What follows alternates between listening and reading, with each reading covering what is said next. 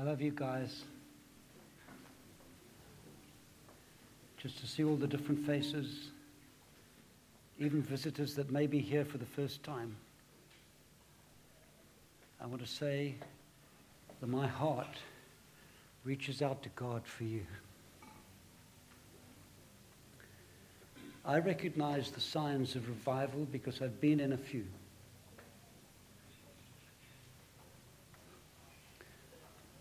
I recognize and sense very really the anointing of the Spirit. My heart cry is that if I could give you every bit of my experience of God, I would want to do it. But I cannot, only the Holy Spirit can. Just turn the monitors off, please, Alex. Oh, they're not on. Turn the other mics off then. If I could give that, I would. But I intercede that the Holy Spirit will give it to you. But there are times and seasons in the life of a church, and a lot depends on alignment. Thanks, Johan, for reminding us of the tsunami. Jane uh, gave me a voice note last week, and she saw a tsunami coming to Muizenberg and had various experiences, and I recognized that. In 97, the Lord sent me, well, in 96, the Lord sent me to come to the Cape to serve some churches. And I saw a vision of the tsunami, which I don't want to take time now to describe. But it was so big, and it was bringing shoals of fish, and some ships or some boats were out there already prepared for it, some were not. Those that had not got out to sh- uh, offshore, it was too late. I want us not to be too late. I believe we are not too late. I believe we are in a place and a time where we can catch the wave of the Spirit.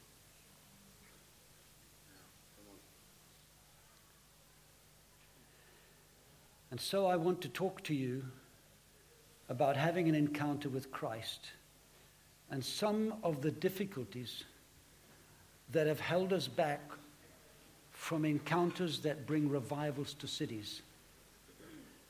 We have been praying for years for the Lord to heal our land. The Lord impressed on me, He first has to heal the church.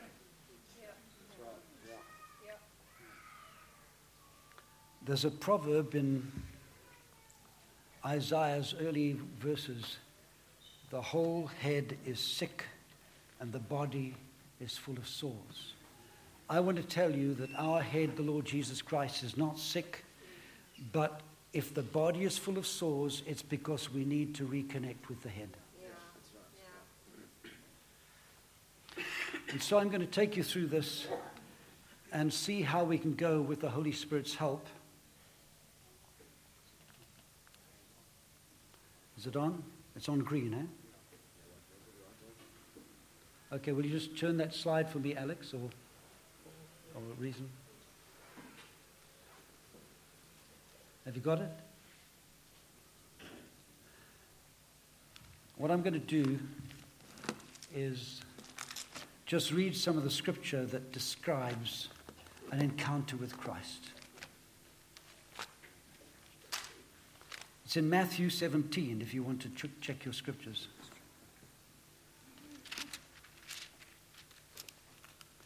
Matthew 17, and it says, after a few days, he went up to the mountain with Peter, James, and John, his favorites.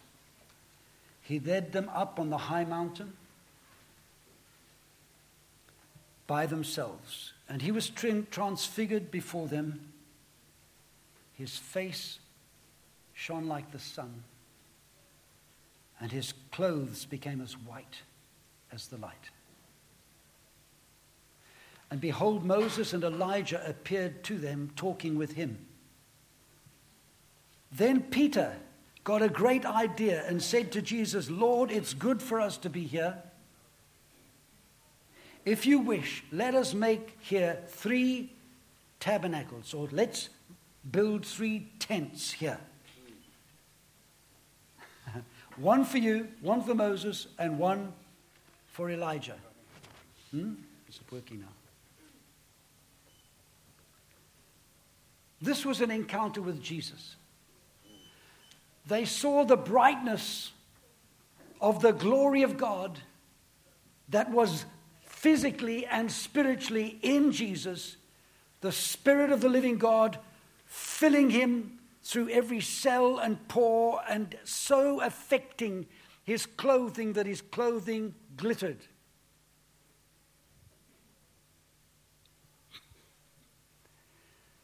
I don't know who's been here with sparkles. Hey, the kids. To me, it's just a, an encouragement.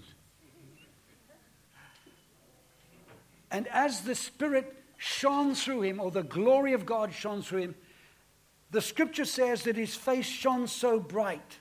I believe that was a presence of God before them, like we've heard about in the Enopium, in the throne room, where you cannot gaze upon the face of God because the brightness of his glory, but you can be in his presence. These three disciples were in the presence of the Lord, Amen. where he was being confirmed right before their very eyes as being the King of heaven as well as the Savior of the world. These apostles experienced that vision, and suddenly a cloud came down over them just a moment after Peter opened his mouth. And then the cloud came, and the voice of the Father came from heaven This is my beloved Son, hear him. And then Moses and Elijah disappeared, and they left, and Peter and James and John saw only Jesus. What came into Peter's mind to say, let's build three tents? The same problem that we face when God says, I want to do a new thing. We relate to the new thing according to our old teaching according to our old revelation, according to our old uh, experiences. And the Lord always does new things through releasing apostolic and prophetic words that describe new things you've never experienced before because He says, Eyes not seen, ears not heard, neither has entered the heart of man the things that God has prepared for those that love Him. We've been praying for revival for years. I was sent by the Lord in 1995 to come and be in the revival in Cape Town. I've been praying for it since then. I've had over 20 signs in the heavens to confirm a prophecy the Lord gave me on the 18th of December 1996. And He's encouraged me from time to time. There was another one this year, another one last year, another one the previous year. But before that, it was a long time before I saw the signs. The other significant thing is, I just want to put this in. The reason that I'm at the Bay is because the Lord led me to be here after a time of amazing release of the fire of the Holy Spirit in our house church. Where miracles and healings were happening, people were getting money out of ATMs when they needed it, and there was no money in their bank account, but there was enough. Supernaturally provision, provision for the supernatural provision for them. Then a couple that were involved in that house church came to me and said, Tony, will you come to our house? Because this leader of this other church we've been going to has asked us to go and pray for their home churches that the fire may come in the home churches. He said uh, to the pastor, we would, like, we would prefer that the home church comes to our house and each one after another come to our house. And then he came to me and to friend, our friends Brent and John. He said, Before they come, we want you to come and pray in our house. When we went there, we went and prayed, and um, Karen is a pianist. We'd met her about a month before, and she'd had operations, had not been able to play the piano for, and she was a, a, teacher. She'd not been able to play or teach on the piano for a couple of years because she had arthritis in the knuckles, and in order to, uh, to free the knuckles, they'd done scrape the, scrape the, um, uh, um, the knuckles to free it from the arthritis, arthritic crystals, and they'd put pins in, and the pins would come out and it'd become septic.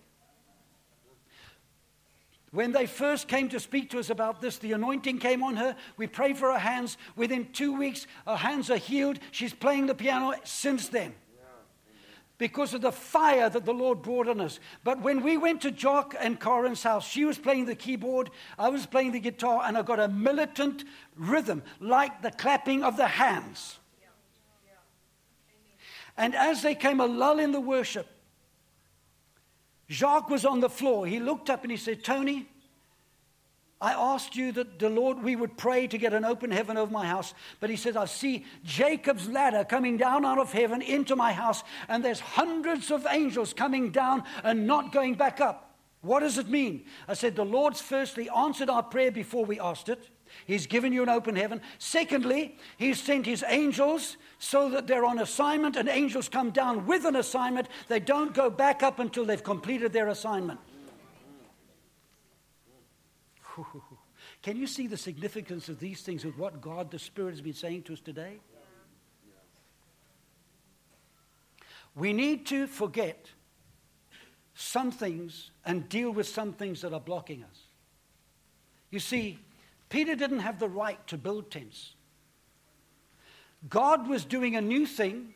Moses was there to speak to Jesus about his crucifixion.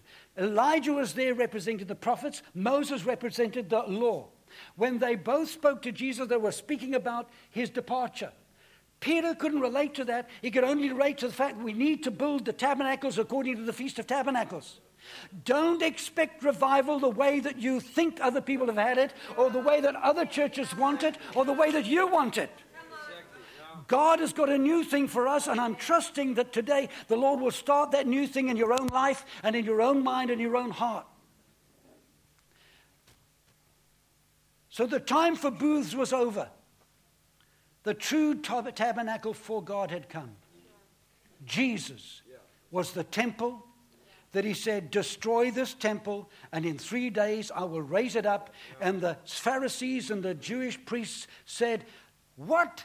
It took 40 years to build this temple, thinking of the stone temple. But Jesus was the temple. He is no longer the temple. We'll see. Three things that Peter did not see yet in his old doctrine. There are people sitting here that have got old doctrine that's holding you back from, from faith, holding you back from victory, holding you back in condemnation, holding you back in accusations of the devil, not realizing that he who is born of God keeps himself and the wicked one cannot touch him. Peter did not yet see on this day the severity of sin. Peter did not yet see the power of righteousness. And he didn't know that only knowing about God is a second row seat. We'll look at those three points. The severity of sin.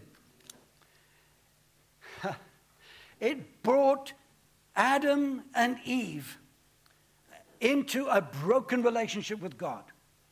It brought death, murder, and immorality into their family. It brought sickness into the world. It brought creation under a curse from God. Sin separated families. Cain murdered his brother, then was exiled from the family, and there was a rivalry between Cain's family and Adam and Seth's family. It broke marriages, it broke families, sin broke nations. It deceived the godly Adam and Eve, and it is still deceiving people who are wanting to be godly today. The only problem with being deceived is you cannot identify the fact that you're deceived until the Lord gives a prophetic word like the spirit sword of the word that actually divides between soul and spirit and the joints and the marrow. When you get the living spirit life word of God, that will show you what the truth is. Sin deceived the godly, it deceived kingdoms, and it deceives nations and presidents and kings and rulers and parliaments and leaders. Sin does it. Sin deceived every man, woman, and child, and sin brought the law of sin and death on every one of us so that men and women and children still die. Before sin came in, there was no death on the earth. Sin had to be dealt with. It was not yet dealt with And Peter didn't see that. He didn't see that the plan for God to come and be an inhabitant with people, like the old prophets said, the tabernacle of God is with men. They shall be his people, and he shall be their God. They were still thinking it could be fulfilled through the Feast of Tabernacles in the Jewish ritual festive seasons. Peter didn't see it. The power of righteousness. There is a power which is more than justification.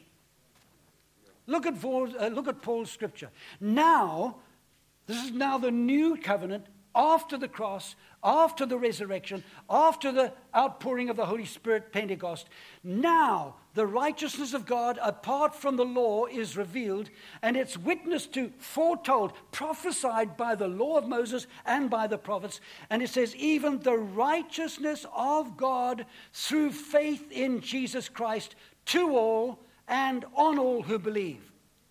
This righteousness to all is known as imputed righteousness. Abram believed God and God accounted it to him as righteousness. It's called imputation, imputed righteousness. Imputed righteousness means that God no longer declares you sinful, He declares you righteous. Your, the records of your name in the books of heaven are taken out of the books of sin, the sinful and out of the books of the wicked and written in the book of life, and He counts you as righteous. You are made righteous from the time that you received Jesus, right? In the books of heaven, you're righteous. And that's called justification. Justification was restored as a truth through Luther over 500 years ago. I want to tell you, we cannot just live in justification. Yes, we can live in justification because of our names being cleared in heaven, but it is not enough. Justification is not enough. Because if you have to keep going back to the cross every time to remind yourself that you are justified and your name is written down in the Lamb's book of life and you have been declared righteous in the name of Jesus uh, by, the, by the power of the cross, then if you have to keep going back to that, then you do not have the resource within you of imparted righteousness.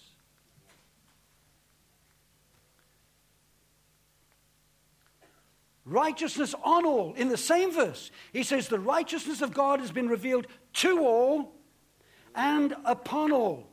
You could say, well, the literary uh, professors would say to me, well, all it is is using a, is using a, uh, a, phrase which means the righteousness has been revealed to all, and now it's been given on all. I'm saying that the righteousness of God is imputed to all, with other scriptures giving me a, a, foundation for that. But here, this verse is giving me the hope that the righteousness of God is in me and upon me, like Isaiah says. He gives me robes of righteousness. And what Paul says Jesus, who knew no sin, became sin for us, that we might become the righteousness of God in him. So, this righteousness which is imparted to us is sanctification by the Holy Spirit. Now, here is the distinction. If you are trying to live by, by controlling your thoughts according to the doctrine that you've been taught about justification, and you do not go through the process of opening your life and your heart and your mind and every fiber of your being, every activity in your life to the Holy Spirit to change you in all things, then you, though you are sanctified instantly at the new birth, sin will lead you through your carnal mind and death will start entering into your life. Romans 8. That's why you need to walk repentance. That's why you need to be prepared to confess your sin so that Jesus can cleanse you from all unrighteousness. That's why the apostle teaches that. The process of sanctification is by the Spirit using the word. When they were with Jesus, he said, You are clean by the words I have spoken to you. Because the powerful words of Jesus carry an anointing of grace that actually cleanses the mind, cleanses the life. And when he tells you to go out to the cities or to the, uh, to the towns, go and heal the sick, cleanse the, de- cleanse the lepers, raise the dead, cast out demons, proclaim the kingdom, because of his command, his word release, release grace in your life if you obeyed it and you went and did it. But we're going to see later, you can have power failure.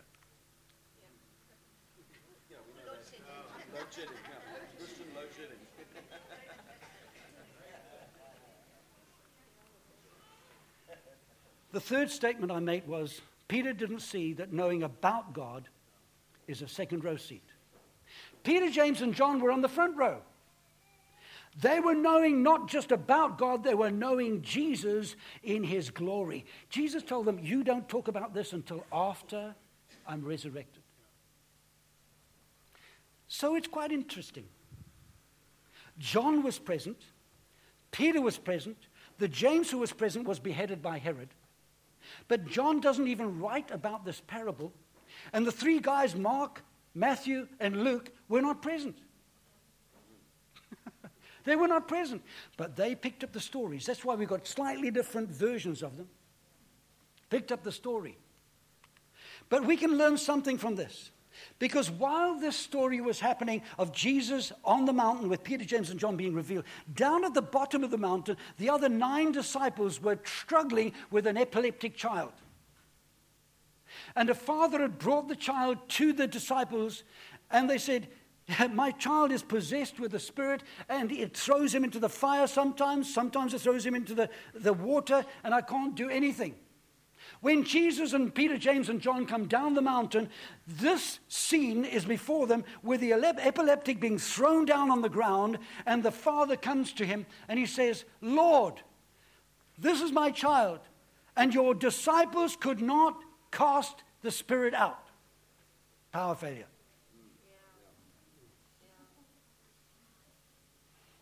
Those disciples are a, picture of the church today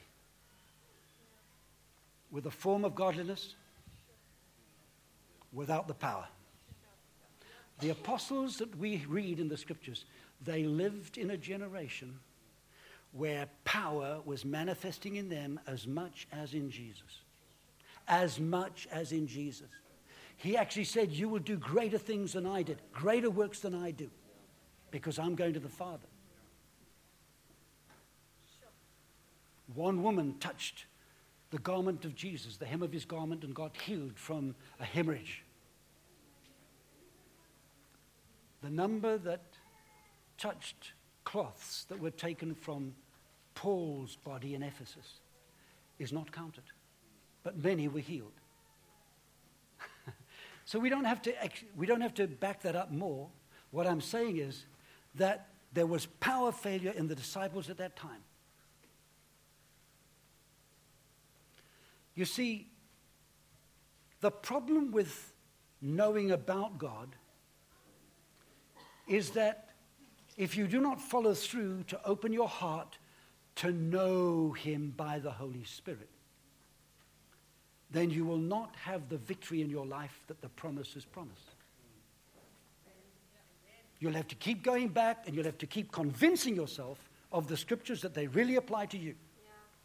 You'll have to keep overcoming condemnation. Either it's that you don't have the Spirit dealing with that issue of your life, you haven't surrendered that issue to your life, there's a stronghold in that issue in your life, there's a bondage in that issue of your life, and perhaps there could be a tormenting spirit in that issue.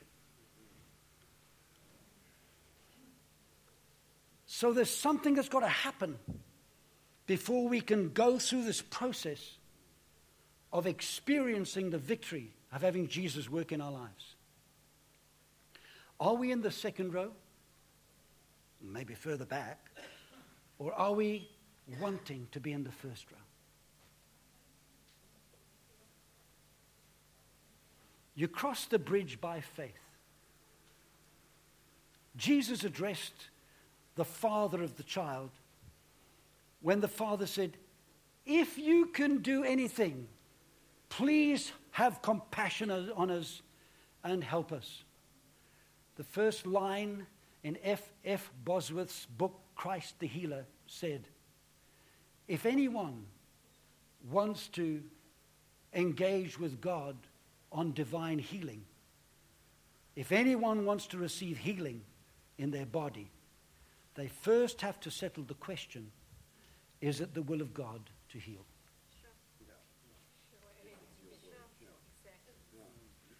I've heard senior leaders of churches pray, Lord, will you send your word and heal them? That's Psalm 107, verse 20. I've heard them pray, Lord, if it is your will, heal this person. Peter, James, and John went to the temple after the experience of the baptism of the Holy Spirit at Pentecost. When they went to the temple, Peter said to the lame beggar, We don't have silver and gold, but what we have, we give to you. We're not talking about counseling. We're not talking about convincing a person to be saved. We're not talking about convincing them to align themselves to be healed. It's impartation of the Holy Spirit. Is Nadine here? Where are you, Nadine? Won't you come forward? Can you please uh, give the mic, Errol, to Nadine? Is it this one? You see, when the Holy Spirit works, it really doesn't have to be complicated. Okay, we've got a couple of minutes. There. Hi. So, for about six years, seven, well, for about seven years ago now, about six years, I struggled with a lot of pain. I didn't know what it was. And about two years after that, I was diagnosed, well, two years ago, I was diagnosed with fibromyalgia after a, a, a lot of tests and things. Um, then I, I, I, want to say, I really, at this point, I want to say it's very important that I, I a long time ago chose to live my life focused on Him and not on my situations and my circumstance. Because when you focus on your situation and your circumstance, your life is only as good as your situation and your circumstances are. But when you focus on Him, it stays the same because He never changes. Yeah. So, um, no matter the pain that I was in and the incredible fatigue, um, because it was, it was incredible. I mean, I, my, life, my life basically came to an end. Um, I would I'd come to church and we'd push through. And there was one Sunday, and of course, you always, you always sort of look for faith. You want to build your faith in this, in this area. You always want to build your faith. So I would look for, for, for teachers or people that had healed people of fibromyalgia or people that had been healed of fibromyalgia and hear their stories. But I'd never actually heard a story that had actually, you know, that someone had been healed. And um, I came to church the one Sunday, and um, someone said, just if there's, any, if anyone in the room and you're in pain, just push through. And my, my answer in my mind was, well, I do that every day, so that's all good. And I just carried on praying, and my knee clicked. And I thought, oh, well, there we go, just another one to add to that. But I walked out of here healed. Mm. Healed, 100% healed. I still, the next morning, I woke up, and I woke up and I was rested. I wasn't tired. And I turned to Richard, my husband, and I said to him, What did we do yesterday? Because whatever we did, I've got to do exactly the same again because I'm actually rested. Okay. So he said, Well, you went to bed this time. I'm like, Well, we'll do that. And then I, I realized I got up and I was dressing and I wasn't holding against the wall to put my clothes on. I was just putting my clothes on. I was just completely healed. And um, yeah, so just be encouraged. It's awesome. Thank you.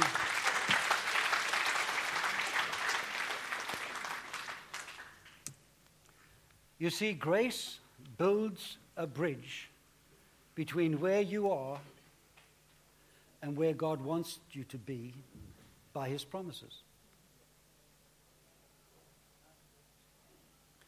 But it's faith that takes you across the bridge. Grace and faith have to work. God's abundant grace is available. But faith only works when we take hold of it by faith and we cross the bridge.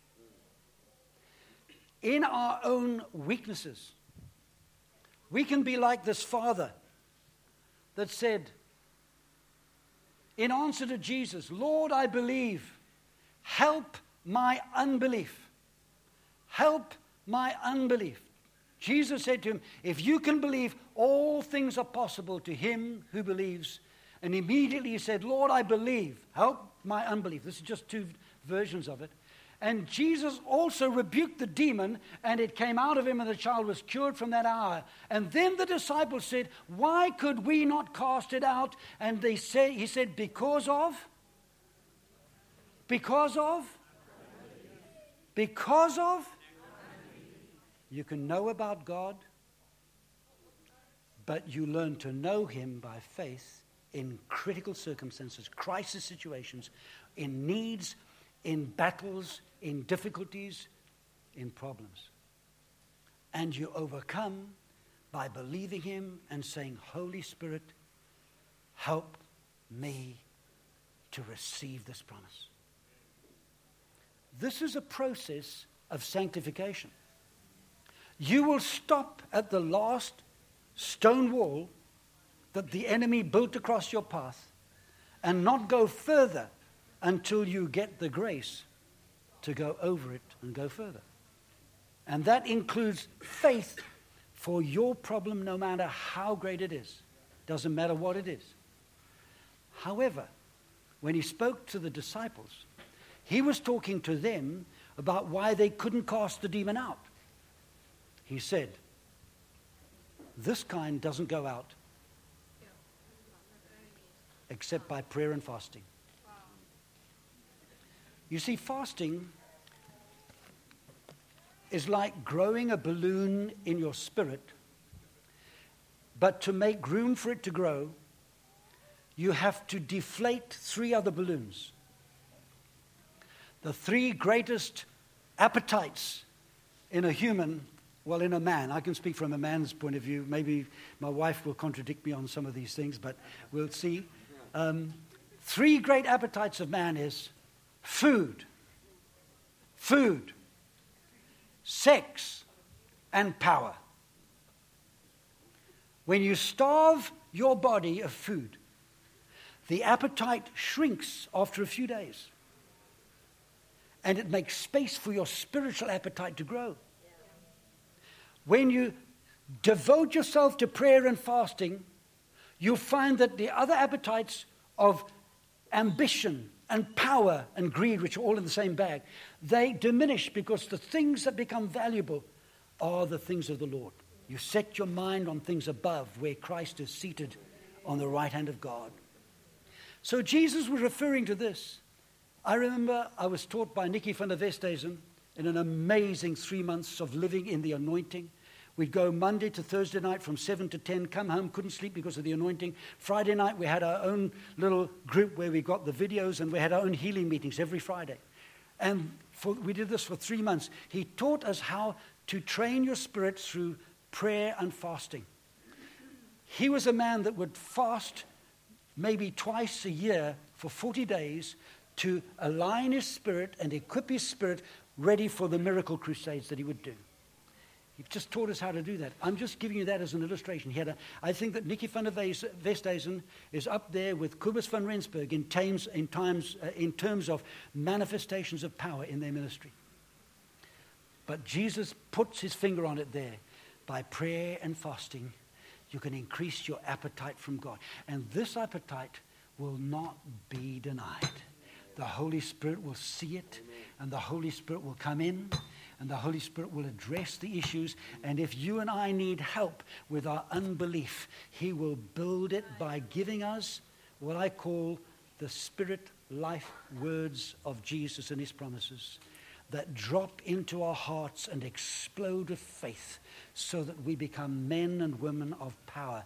Did you notice that the Holy Spirit is promised to those disciples first? And it says, when they were all in one accord, in one place.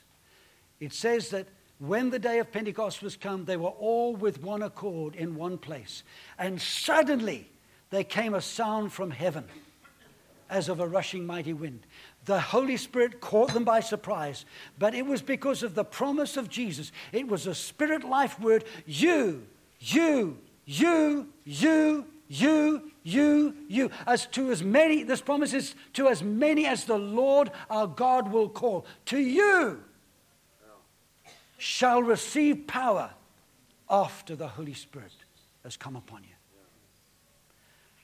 I would venture to say that we need an encounter with Jesus that the Holy Spirit gives us by revealing Jesus to us again. Jesus is not just the central figure in a religion that we believe in. Jesus is not just a great prophet or a great teacher. Jesus is not just the one that Napoleon Bonaparte, the great, one of the greatest empire generals in history, he said, other emperors and dictators rule by fear. I did. He said, but we cannot match the impact of the greatest leader of history, Jesus Christ, who ruled by love. And today, his disciples will still lay their lives down in, to die for him because of his love for them. I'm praying that the Holy Spirit will prepare our hearts to have such a, an appetite for God.